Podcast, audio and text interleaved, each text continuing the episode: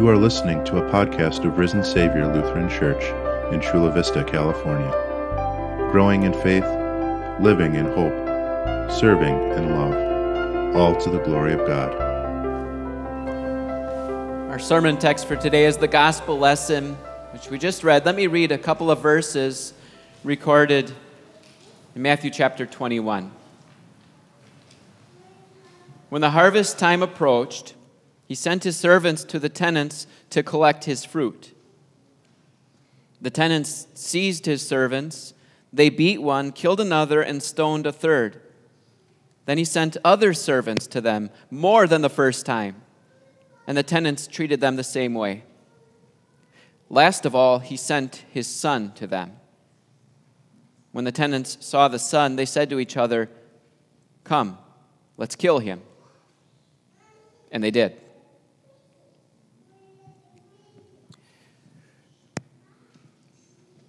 One of my classmates at the seminary worked for a collection agency. So his task was to personally deliver letters to people who had failed to make payments. He told all kinds of stories. Sure, some people he would go to once, they read the letter and probably paid off their debts. But there were other times when he would have to go to the same person multiple times delivering letters, and, and they were less than hospitable to him.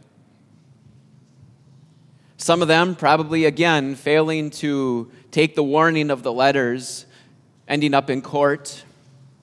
Some of them being judged, and some of them even ending up in jail. Again, again, that this company sent warnings for them to deal with their delinquency and to, to save them from judgment. As we work our way through this parable of the tenants, we're going to see that, that God works the same way in many ways. He sends and He sends and He keeps on sending. Now, I'm about to take us through about a thousand years of history in a couple of paragraphs. So put on your seatbelts. Here we go. God created a perfect world. Adam and Eve, unfortunately, brought sin into this world. God was there for them and gave not only them, but the whole world the promise of a Savior. Sin continued to accelerate in the world. So then God sent a person like Noah to get people to turn from their ways, and yet it continued to take place all over the world. And so God sent the flood.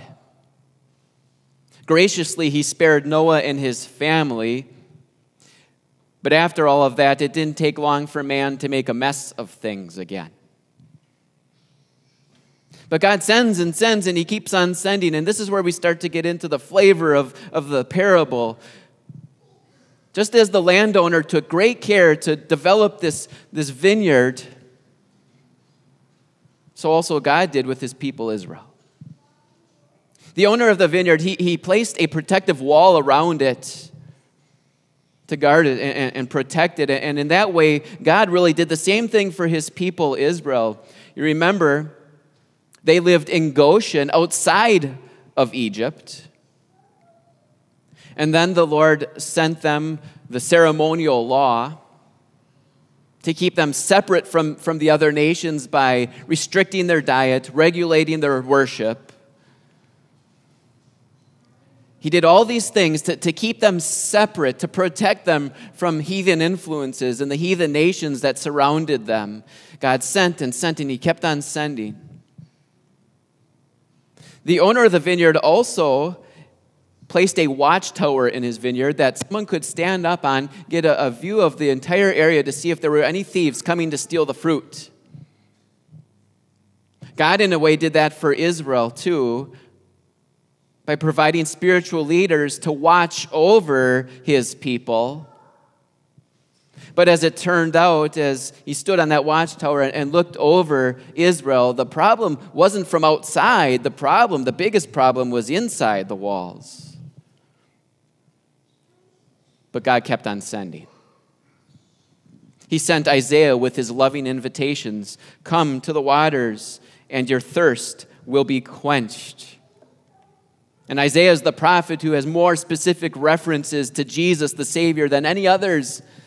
Yeah, God sent and sent and kept on sending, but they kept on sinning. Still, the Lord kept sending. This time, He sent the, the rulers of the world, cruel rulers. And those rulers took Israel into captivity. But even in captivity, the Lord continued to send more and more prophets. And yet, how did they receive the prophets? In the same way as the tenants did cursing, persecuting, and killing them. Those who were listening to Jesus tell this parable, they had to have known he was speaking to them, the Pharisees and teachers of the law. As we work our way through this parable, though, can we also say he's speaking to us? You think about how the Lord has sent us blessing after blessing beyond our wildest imaginations. He keeps on sending. And yet we have to ask ourselves some pretty tough questions. Have we, like Israel, at times shrugged off the message of God's word? Have we, at times, like Israel, turned a deaf ear to what God tells us in His holy word? Have we despised and rejected it? See, this parable speaks to us too, doesn't it? Like the tenants in the parable who held back the fruit, we have also held back the fruit that our master wants. And I can say this because it's true of my life too. We fit the description of the tenants in this parable. And so this parable does serve as a warning for us because those who fail to, to hand over the fruit will have the kingdom of God taken away from them. Yes, it is true that the Lord keeps sending blessing after blessing after blessing, but if we despise those blessings, He'll send just something different. He'll send punishment of the eternal variety. Fortunately, God abundantly gives to us and sends to us and sends to us more and more and more until He sends to us His own Son. Last of all, the landowner sent his son to them. They will respect my son, he said. But when the tenants saw the son, they said to each other, This is the heir. Come, let's kill him and take his inheritance. So they took him and threw him out of the vineyard and killed him. This is a parable, an earthly story with a heavenly meaning. The earthly story is that of a father who sent his son to go save the day, and he ended up killed. The heavenly meaning, of course, is the Father sending his Son to save the day, and he ended up killed too, but he saved the day. Jesus spoke this parable on Tuesday of Holy Week, only three days before he willingly laid down his life for the world, for us. Only three days. He, he was graciously giving those teachers of the law, those Pharisees, a chance to change their ways and yet, like the tenants in the parable who took the son outside of the vineyard and then killed him, only three days later, and these leaders took Jesus outside of Jerusalem and crucified him. Do you remember some of those tough questions I asked you earlier? I mean, have we, like Israel, ever persecuted God's servants, the ones he sends to us? Maybe not physically, of course. But have we ever thought these thoughts of, of God's servants? I mean, how boring can he get? How dare he cut into my time on a Sunday by going past the 15 minute limit?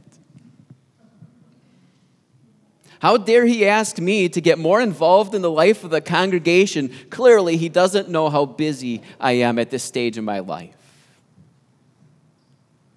Clearly, the message that he's bringing to me doesn't match up with my human wisdom, therefore, I'll have nothing to do with it. As we know, the tenants rejected the son and killed him. We have done the same exact thing to the son with our sins. But The Son rose from the dead. And now, graciously, amazingly, He comes to us again and sends us more blessings. Now, how are we going to receive Him as He comes to us again in His Word and sacrament? Are we going to welcome Him and give Him the fruit He's looking for? May that question and our sinfulness not drive us to despair, because the one who is sent to us, the one who comes to us, is the Son, God's Son, our gracious, kind, loving, forgiving Savior. Are we going to receive Him and give Him the fruits He's looking for?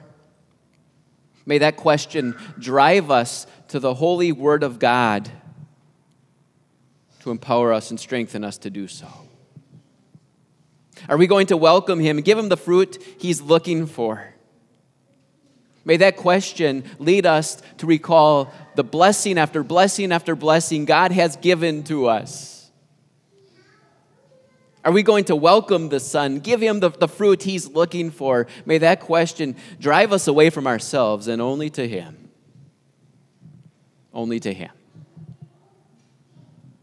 It's really something. Ultimately, that landowner sent his son. Ultimately, the Father sent his son to us, the greatest blessing of them all. He should have stopped sending blessings to us a long time ago.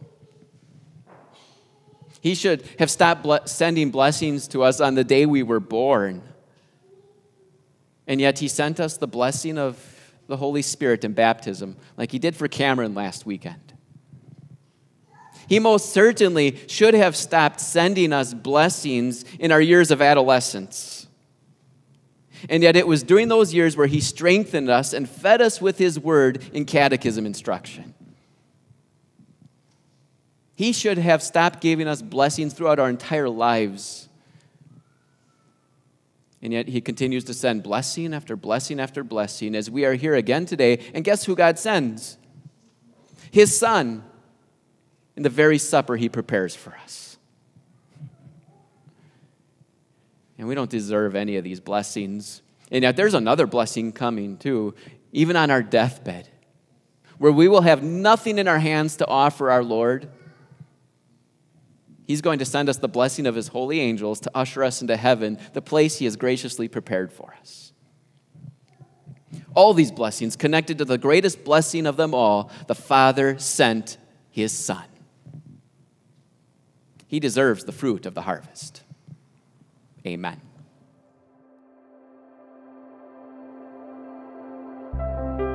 Thanks for listening to this Risen Savior podcast.